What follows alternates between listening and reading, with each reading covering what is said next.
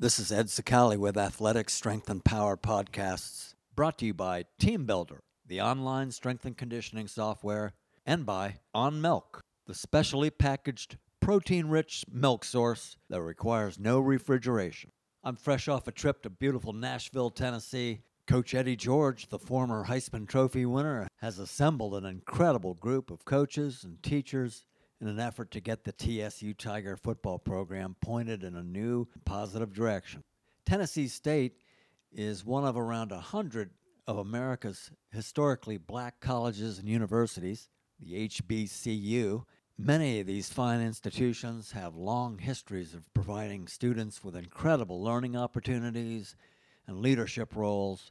And I got to tell you, I came away from this visit with nothing but positive vibes and even more admiration for Eddie George. So good luck to that program down there. Here's the ASAP Athletic Strength and Power podcast with head strength and conditioning coach Scott Holzapfel. Good to have you visiting again, just a new area. And you know, we had to come down and see what you were up to down here. But uh, you're in in uh, good hands down here, and this is a rebuild type of a program. You're going to uh, come in here, and, and you've started the strength and conditioning program for this football program here, and it's a big transition course, you've been in some big time places, and you plan on getting this place turned around and getting getting the things you need for your facility. Yeah, I mean, it's been an awesome experience. I mean, you just always have to keep things in perspective of what's really important. For me, it's always been about the players. Always will be about the players.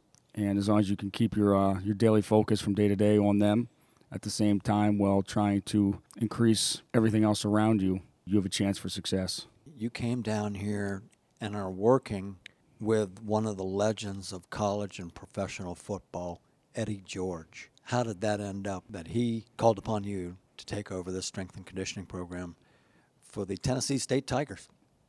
Yeah, it's amazing. Um, kind of the same life lessons when you're in a weight room, you're teaching your players about always doing the right thing. And we had a mutual friend, so the chief of staff here is Dusty Bennett.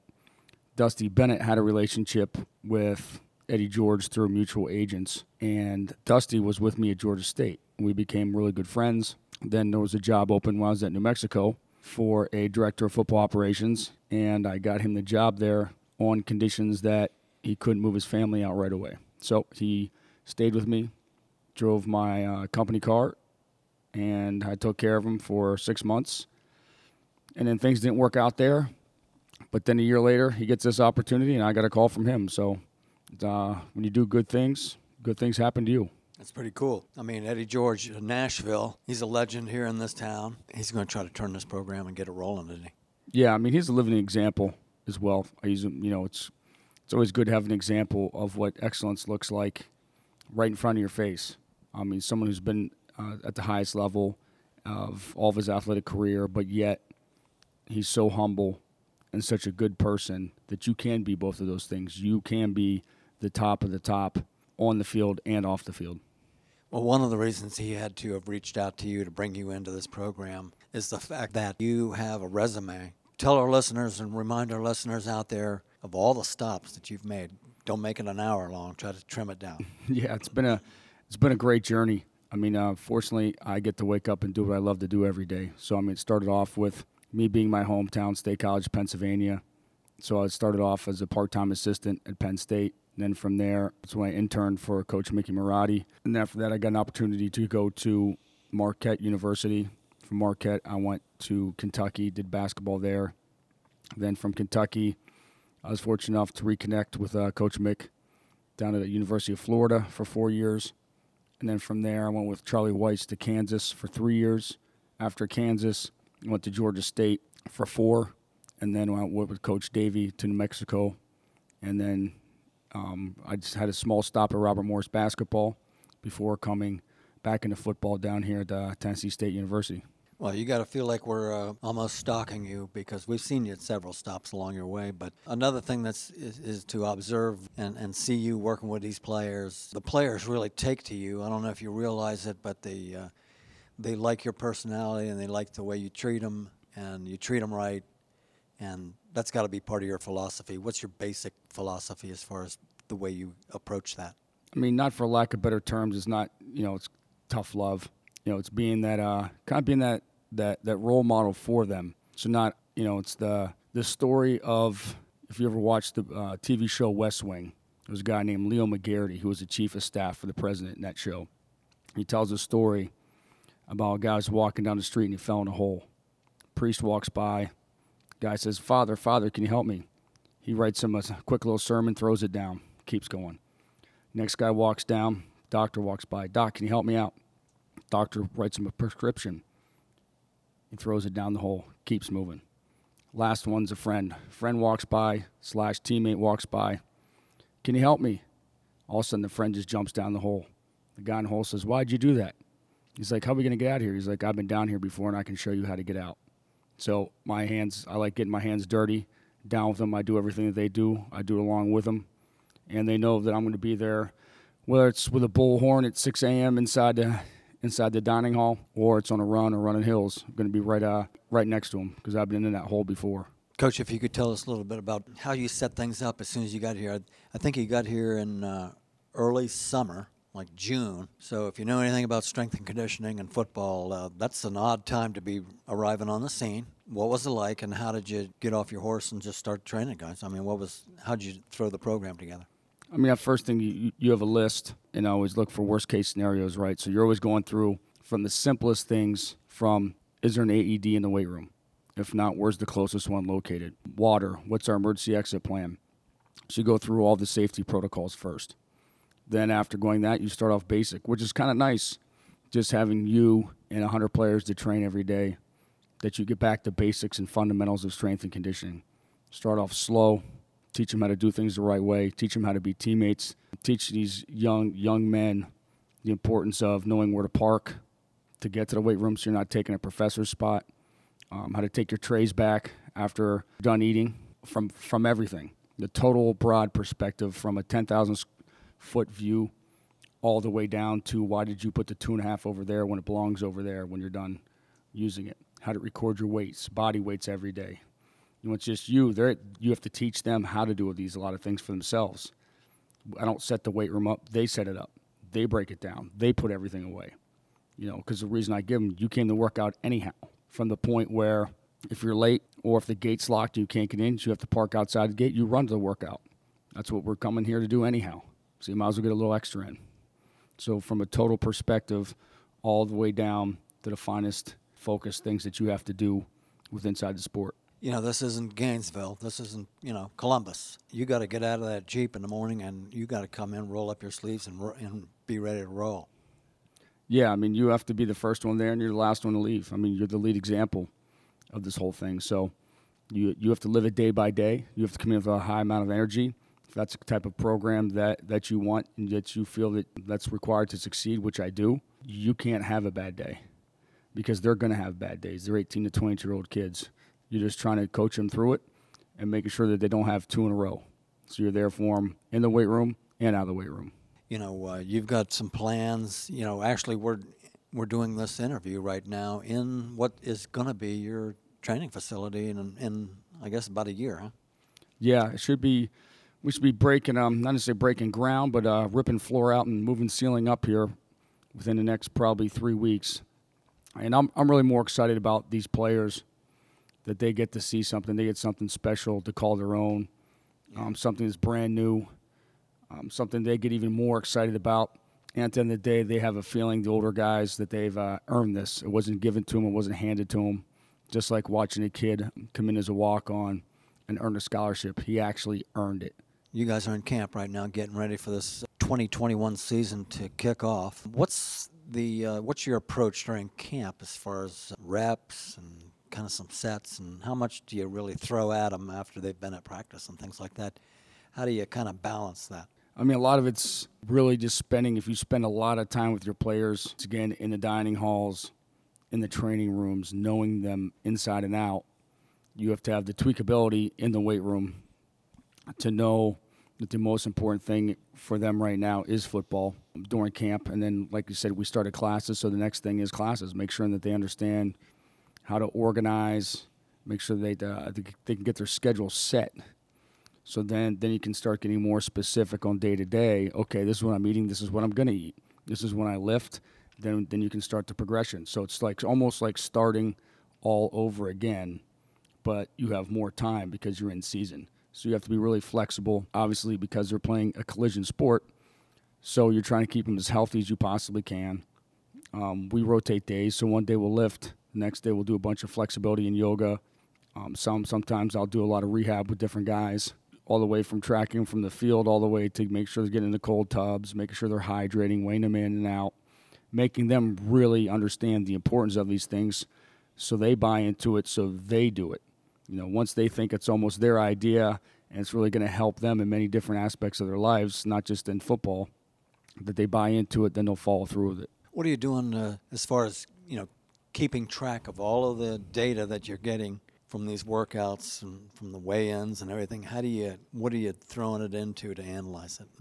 Right now, we're working on developing, inputting all of it into TeamBuildr from when we can use it. And besides that, we're just using old school Excel, making sure you're printing out every day, making sure that you're telling them to look at it every day and understand exactly what it is that they're looking at. So once again, so they're they start caring about it. So then they start wanting to look at it every day. So from body weights, you know, before practice, after practice, the start of camp to where you are each day. So you have two different differentials. Then obviously you have your progressions in the weight room for different exercises that you're doing as well. And a lot of it's just setting up um, successful habits. You know, knowing knowing what time if meetings are at 7:45, what time should I get the breakfast? What should I have for breakfast? Each guy might be a little different in the amount of food that he can take in before practice and how much time you have in those meetings before practice to be able to digest it and then hydrating through practice and then flexibility after practice getting the cold tubs after practice rehydrating again now you're at lunch so you're having them eat all over again so just creating these successful habits so they can stay as healthy as they can number one.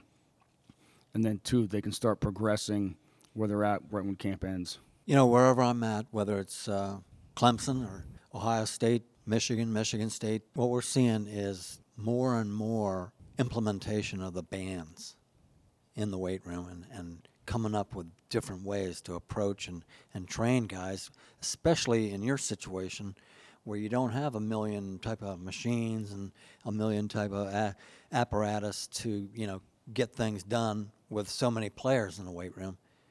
You can really uh, attack a lot of workout with those bands, can't you? Yeah, I mean, I think they're very versatile, and especially in a situation when you're rotating fields, and it's just me. So it's not like I can move a um, exercise area on field one to field two to field three. We're limited in the amount of Uh, people we have that are working in equipment and in the training room. So everybody's got to be above and beyond, beyond the call of duty. So as we say, it's all hands on deck. You know, one day I'm running the horn at practice, I'm doing rehab. I'm also making sure everybody else is, you know, making sure the cones are in the right spots, making sure the field markers are done.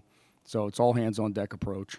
As you get closer to the games, if you could give us some uh, tips on set setting up an in season program to get high school and college coaches out there, uh, what are some of the what's your approach to setting up an in season program? Really, first first is seeing what the football coaches are doing, right? So now you see the structure that they put in place. So then you see academics, so you see where their classes are in place, and then you plug in.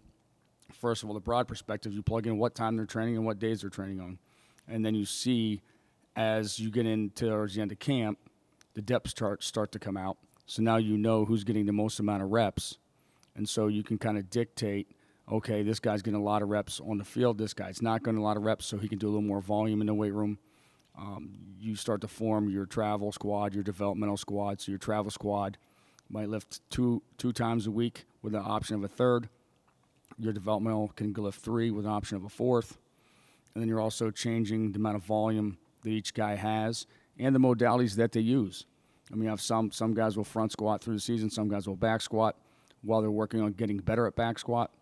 Um, other guys might have shoulder issues, linemen, so you have to adapt for that. You know, the width of your bench if you're benching, or the width of your overhead pressing. Some guys won't overhead press, um, so there's a lot of different things. Then you have all your prehab routines that you're making sure that um, they're staying healthy throughout the whole entire season.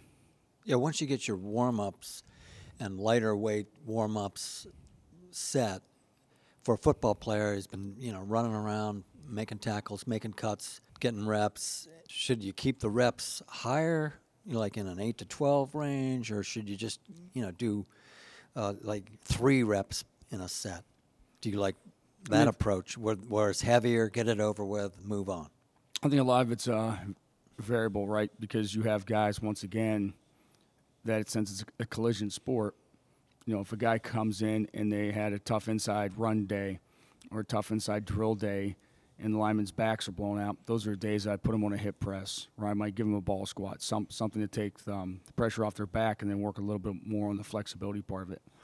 Then you have other guys who maybe didn't get as many reps. So I, I want the communication to be constantly open between my guys and me. And so they can tell me if I feel like going a little heavier today, then they can go a little heavier. So I probably use from three to 10 reps, you know, depending on what they're feeling like that day. Most important thing for me is to record it all so they, so they can re back, so they can reflect back on it each week and see where they're at. And then you're trying to teach them once again. I look at ourselves as life coach slash teachers. So you're teaching them what progression is and what it looks like, what we're trying to get them to, and what the heaviest is that they've been. So you're trying to get them to build upon it. You can get really strong in season, but you're also going to have to be flexible. I'm not going to force somebody to do a heavy squat, squat, heavy bench just because it looks good in the linear progression ide- ideology, where it's going to be detrimental to them on the field or even in the, in their mind. So it's a lot of constant communication. You know, the one thing that you do have that's really, really quality here is this coaching staff. Can you rattle out? I mean, the names that are here are like, it's like an NFL coaching staff. Yeah, I mean, I'm I'm in a great situation for myself personally to steal a lot of ideas from, to learn myself, which is a great way to wake up every day knowing that you're going to get better. You know, which I do every day for my players. My players are always teaching me lessons as well. I learn more from them than they do from me, but I also have a great opportunity to learn from guys like Hue Jackson, who's our offensive coordinator, Brandon Fisher, who's our defensive coordinator, Keenan Smith, um, who's our wide receivers coach, Cory Harkey, the tight ends coach. Um, you flip the defense, you got linebackers coach Bowden, who played in the NFL. Um, just a, just a bunch of great coaches, let alone your head coach, you know, Coach Eddie George, and then you got our um, our consultant, which is Jeff Fisher, who's coached you know 20 plus years in the NFL, head coach, moved two franchises, wealth of knowledge. So I'm trying to steal as much and learn much as I can. Bottom line is, if you want to learn football and become a good football player, you can get it done here. The coaches here are going to get you the knowledge to how to play the game. I mean, without a doubt. I mean, the knowledge is there, and coach is really big on entrepreneurship as well. You know, he speaks with our players about it, as well as developing your own brand and understanding the opportunities that you have. You know, as he said before, football is a game of life just marked off in 100 yards. You know, so that's really what he tries to preach a lot of times as guys as well.